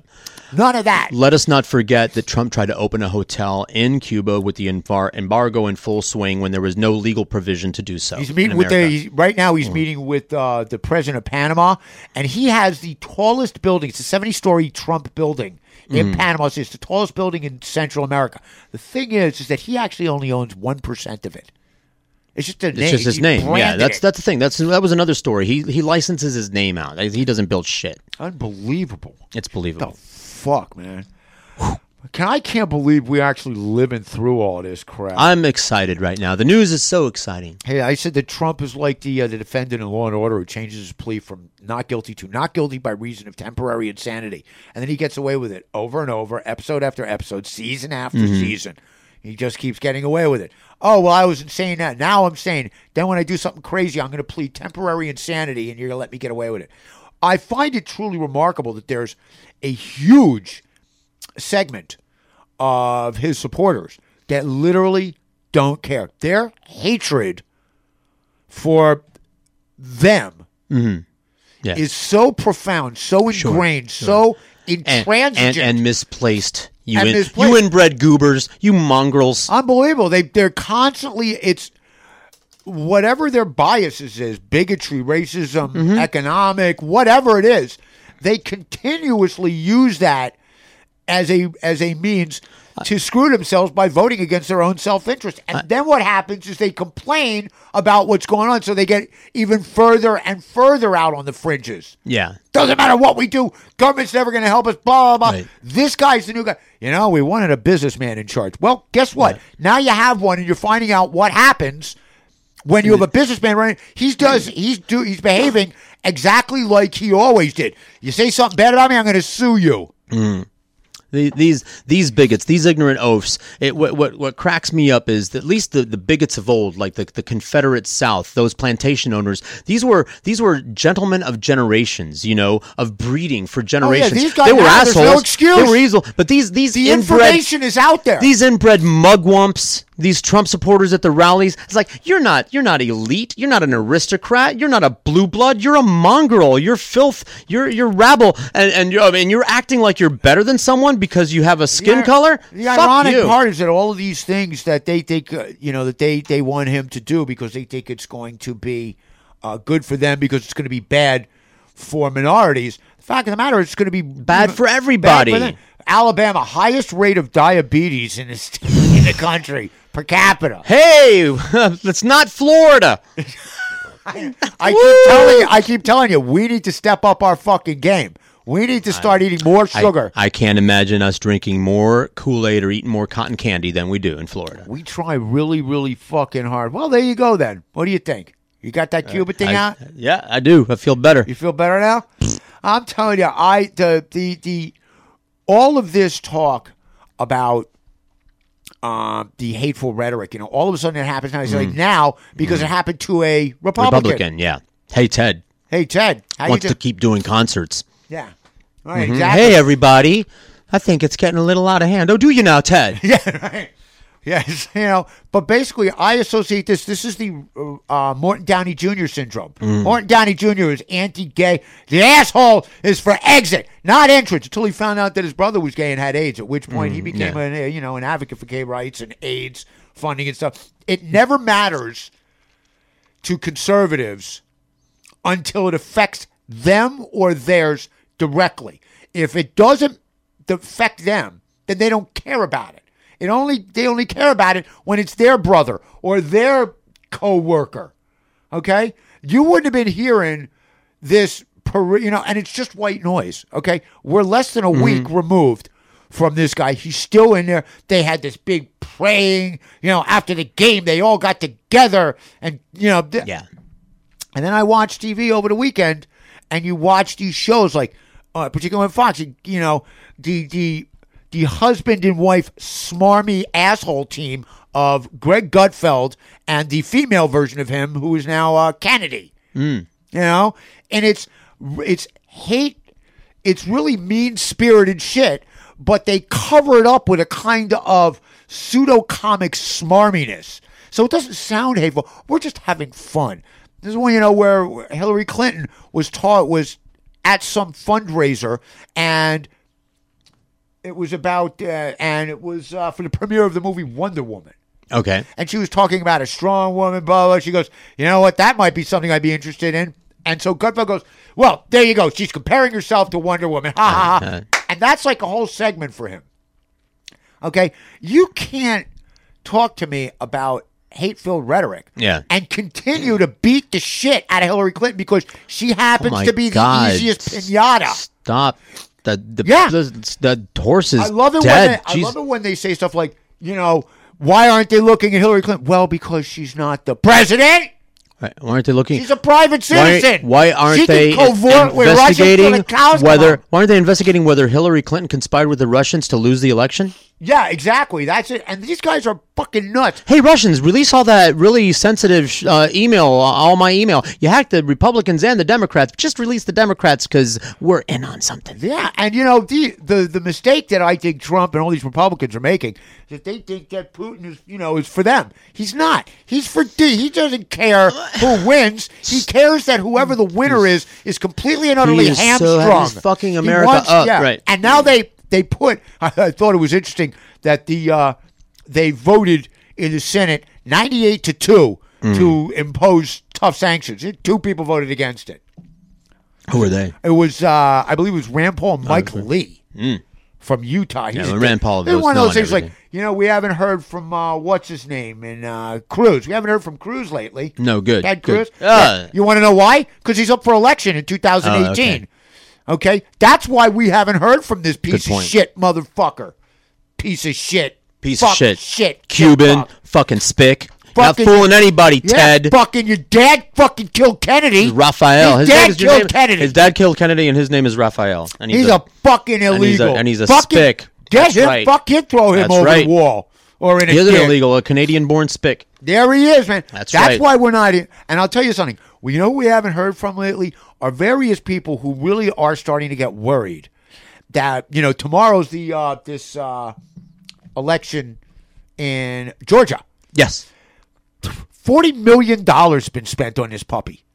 Forty million dollars has been spent on this, and it's supposed to be, you know, the harbinger. You know, this is the uh, canary in a coal mine, as it were. Mhm. Bullshit. You know, but you see these people now; they're afraid. And as I said last week, you know, most of these Republicans they're just hoping to get out of there without having the word "disgraced" mentioned every time their name is brought up. Mhm. And that's what it's going to come down to. There, there's going to come a point where their desire to retain power Mhm. is going to supersede their, you know, not to their, not just the hypocrisy, but their, you know, the the the way in which the sycophancy, Mhm.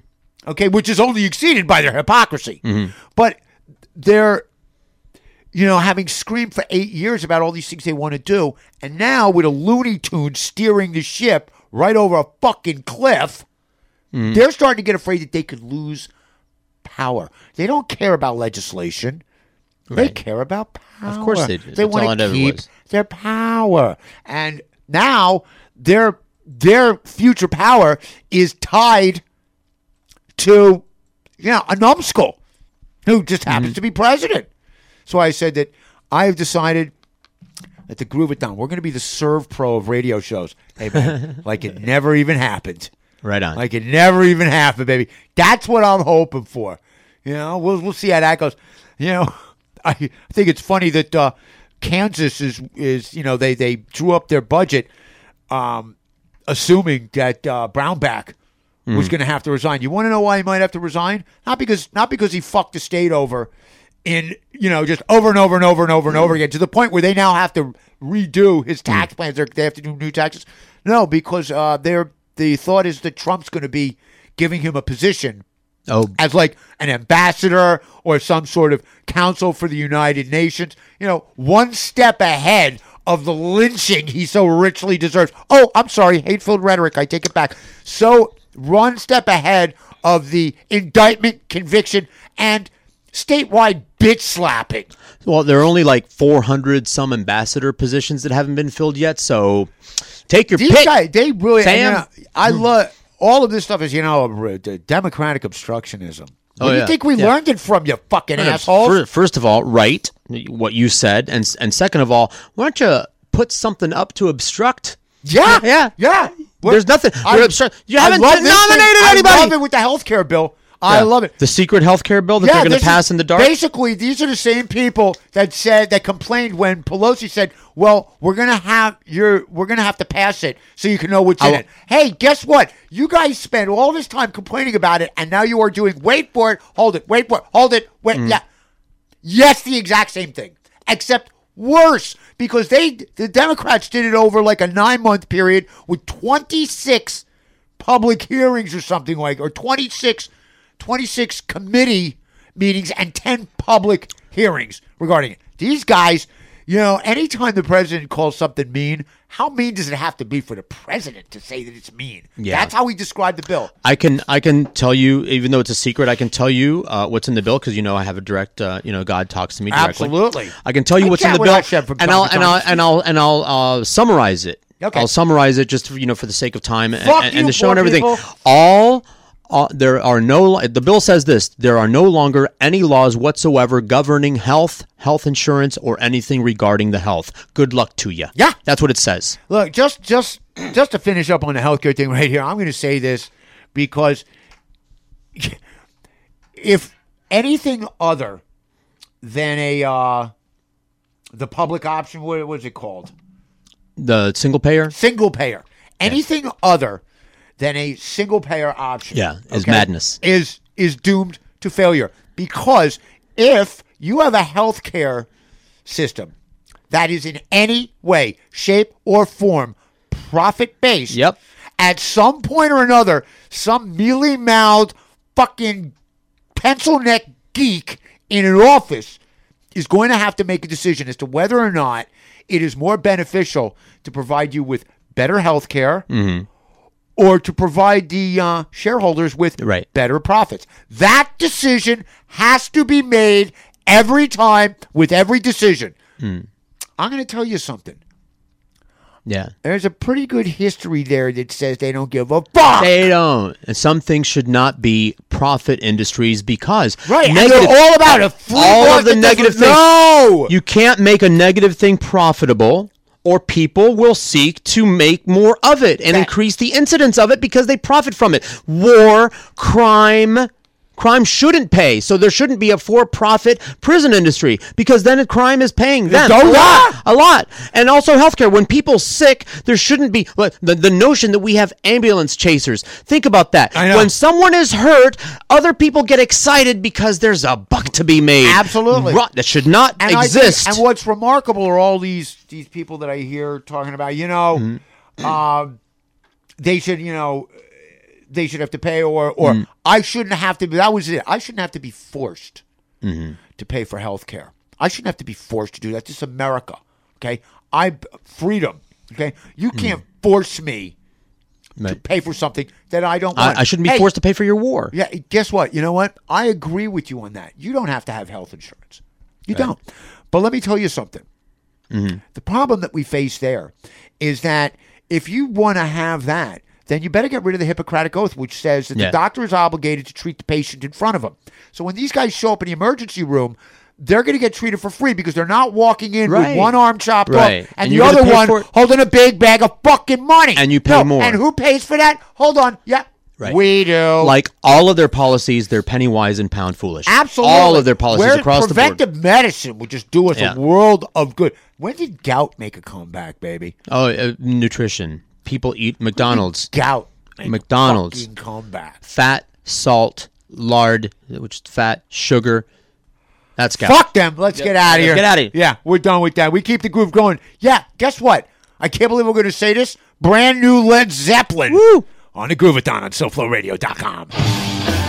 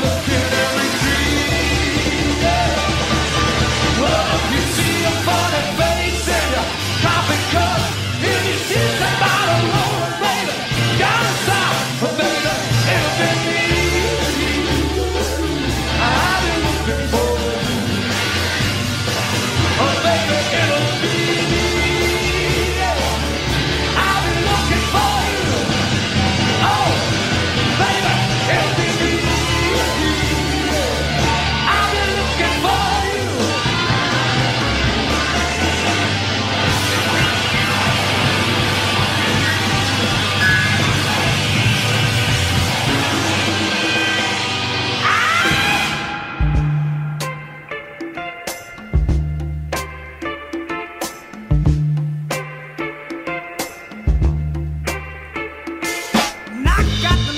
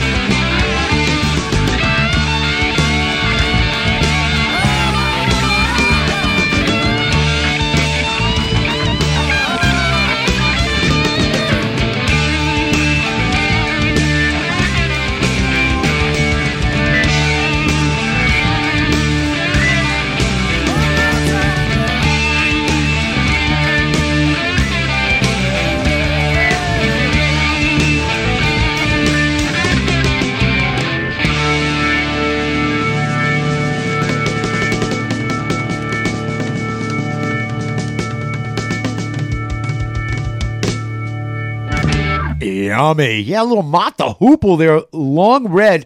That is, it's from the album Wildlife, which came out in 1971, except it's not. Okay. It was not on the original copy that came out. They uh, did a reissue bonus CD in 2003. And that song and another song, uh, a couple other songs were in that on that as well. Shout out to my man Paul, who right now is uh, on tour with Ian Hunter's Rant Band in England. I uh, what the hell is going on? Boy, let me tell you something Hairball, about man. England right now, man. Talk about a you know a, losing streak. I mean, it's a, born under a bad sign. Yeah. If it wasn't for bad luck, baby, you know I I'd have no luck at all. you know those guys. So I'm I'm hooking up a friend of mine, Philip. Okay, my friend Phil Green from Lytham St. Anne. That's why he Mhm. always gets a shout out. Okay, I know him from the old neighborhood in New York, and so he's going to be going and seeing uh, one of the Ian Hunter shows. Paul's like, "Hey man, when I'm in England, I can get tickets for anybody." You know, it's all because we played bigger venues. They just played with with Aerosmith, as it turns out. So right. there's a tie in there with Steve, uh, you know, Steven Tyler, Joe Perry thing. So um, a little Mata Who before that, God lives underwater from your mouth from life in the so-called space age, getting our. Uh, Getting our pseudo industrial swirl on, those guys from outside of Philly. Before that, Monophonics, song called Like Yesterday. Uh, that actually came out as a 45. Those guys out of San Francisco. They got some pretty cool shit out. And kicking off the set, yeah, there is um a an album that came out called The Lost Album. And it's Led Zeppelin's stuff that didn't make it, you know, it was a bit raw. They didn't like it in the studio, this, that, and the other thing.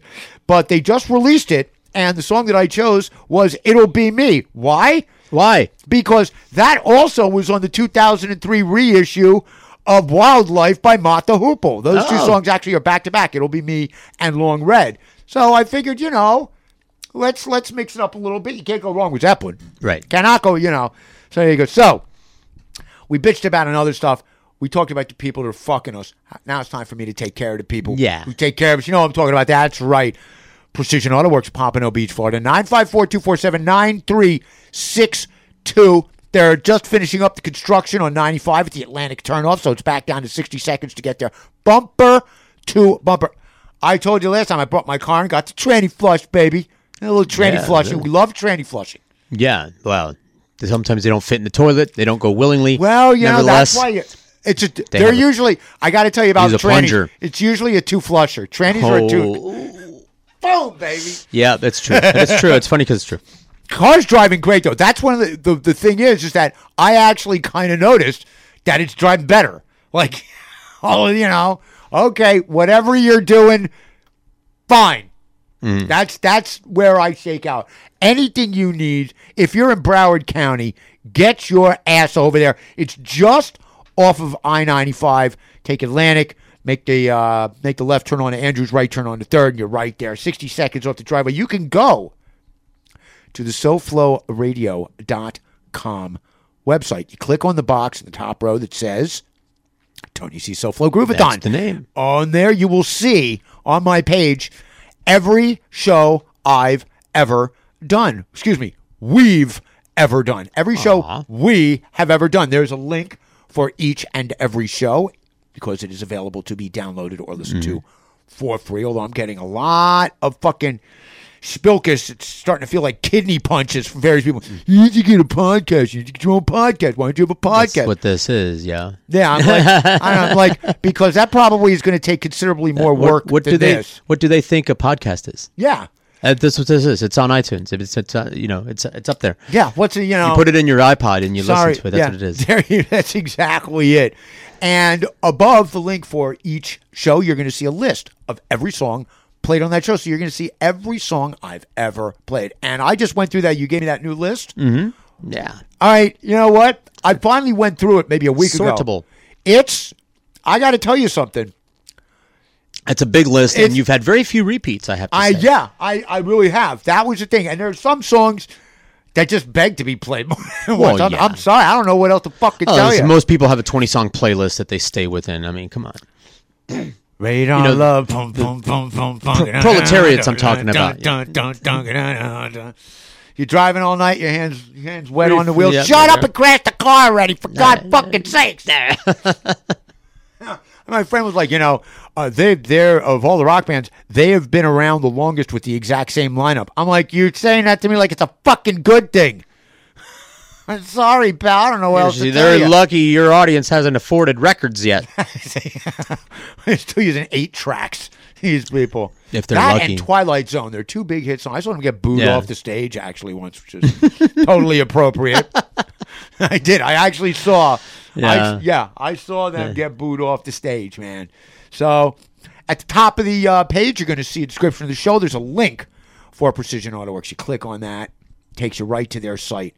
Everything you need. Mention the Groovathon. There is a discount. You're not going to need it because he gets the job done right. He's not looking to rip you off. The best thing about Dave, man, that's what I love. He doesn't need to make sure something else is going to break after he Mm. fixes one thing. He doesn't, you know, set something else up so you'll be back in a month.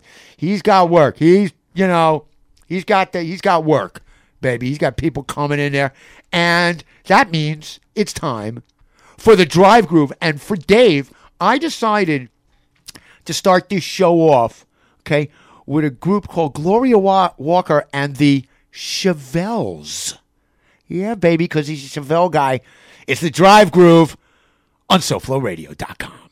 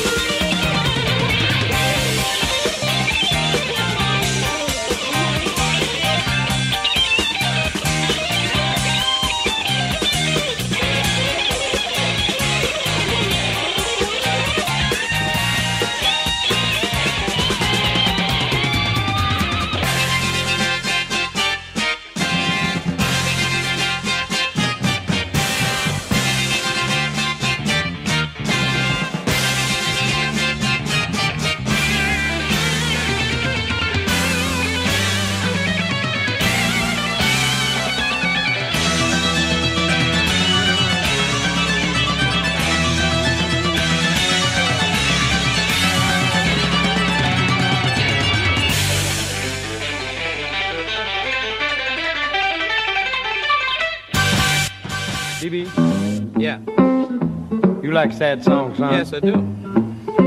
Well, then you're gonna love this, cause this is the saddest song you ever heard.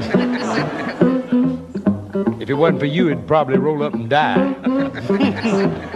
but this is about a fella that's broke back, okay? I'm laid back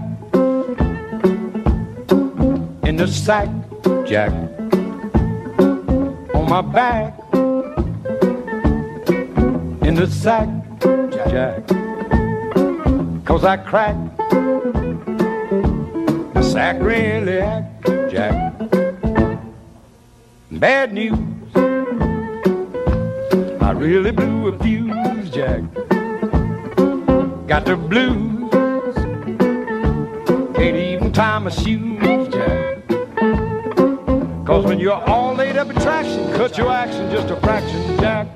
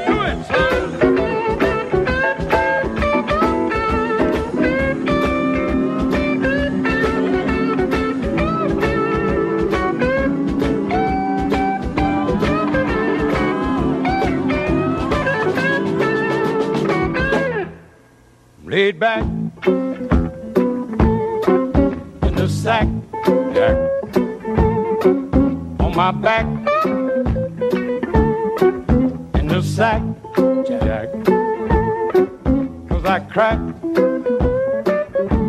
my sack really act, Jack. Bad news, can't even tie my shoes, Jack.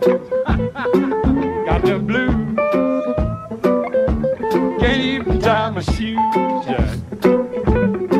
Cause when you're all laid up in traction, cut your action just a fraction. There you go, man. How you like that, man? I like- Jerry Reed and BB King in the sack. That is from the Jerry Reed TV show. And this was, you know, last week I was talking about, I played the uh, Tom Jones Janis Joplin song. And I was talking about all the great stuff from the 70s, you know, There's variety really good shows. And I was saying, you know, 70s, yeah. what's the name of that guy? He's one of my favorite guitar players. There you go, Jerry. We love Jerry Reed. Yes, we do. Groove It Down, love Jerry Reed. Before that, Coliseum 2, War Dance from the album War Dance 1977. That is uh that was their final album. There was actually Coliseum and then there was Coliseum 2.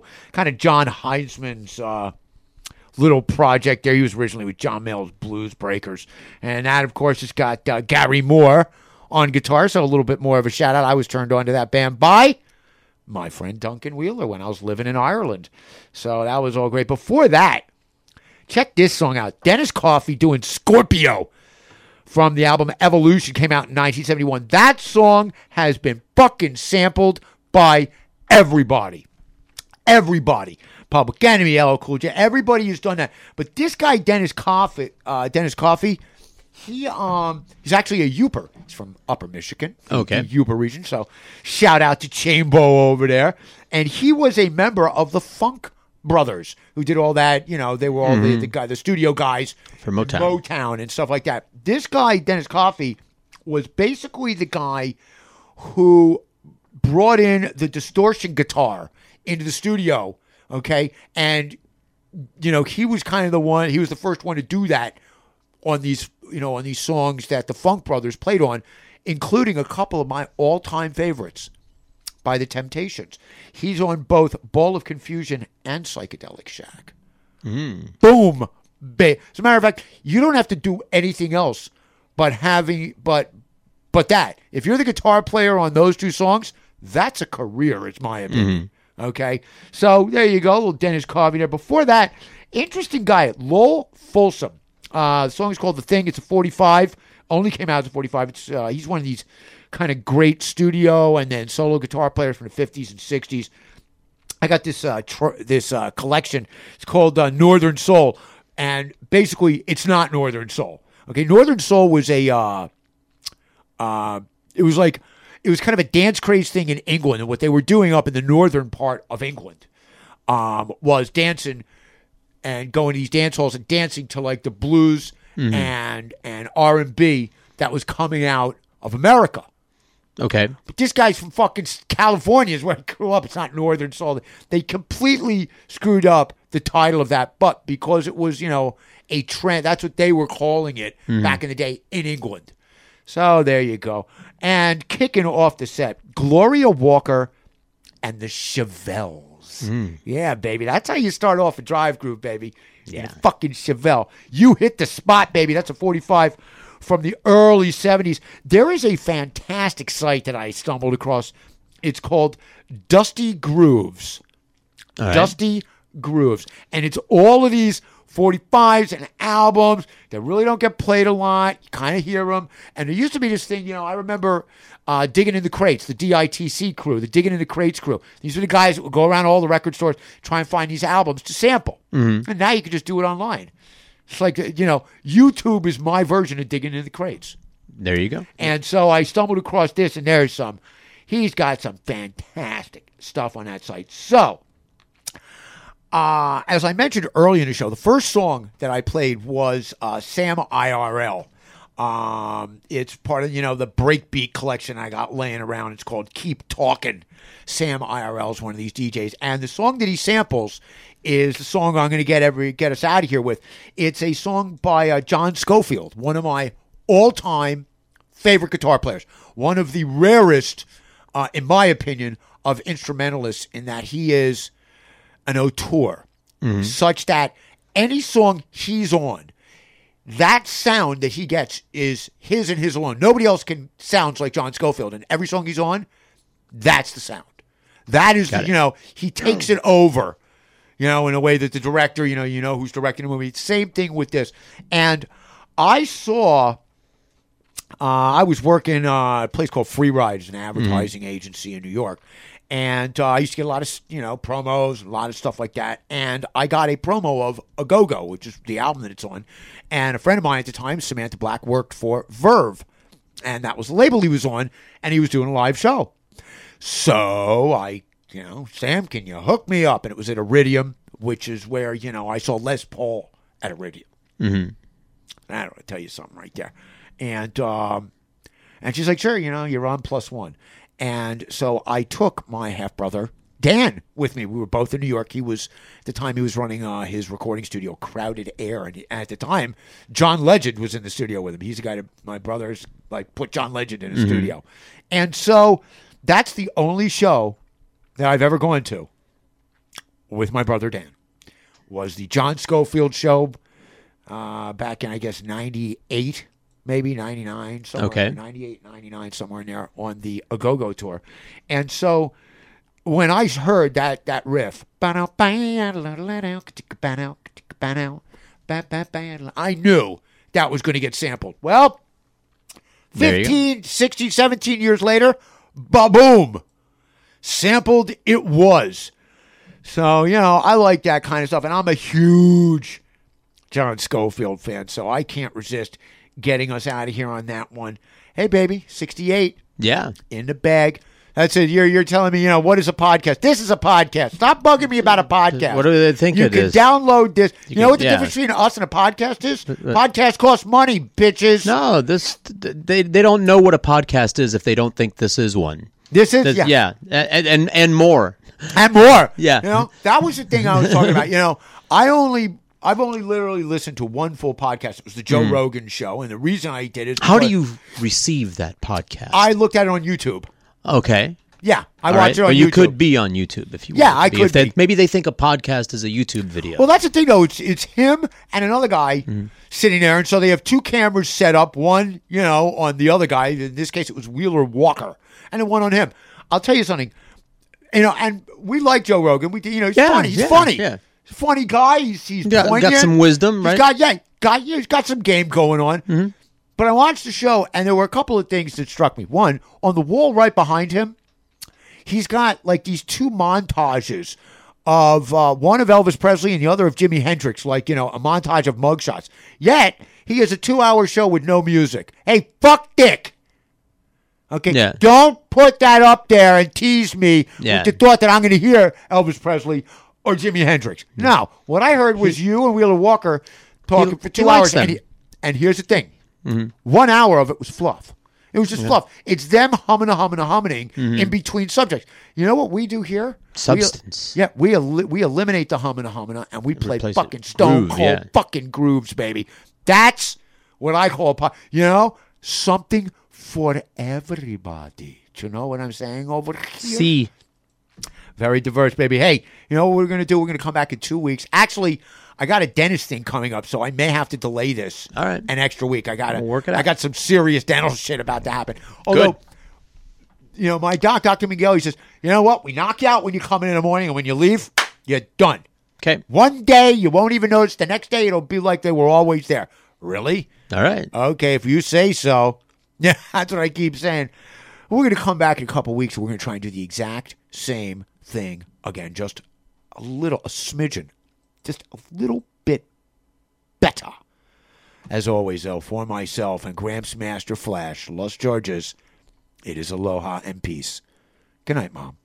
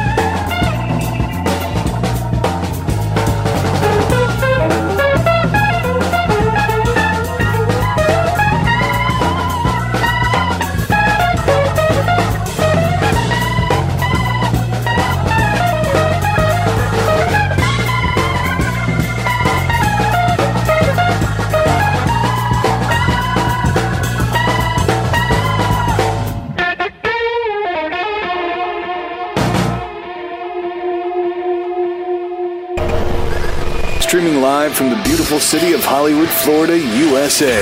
This is SoFloRadio.com.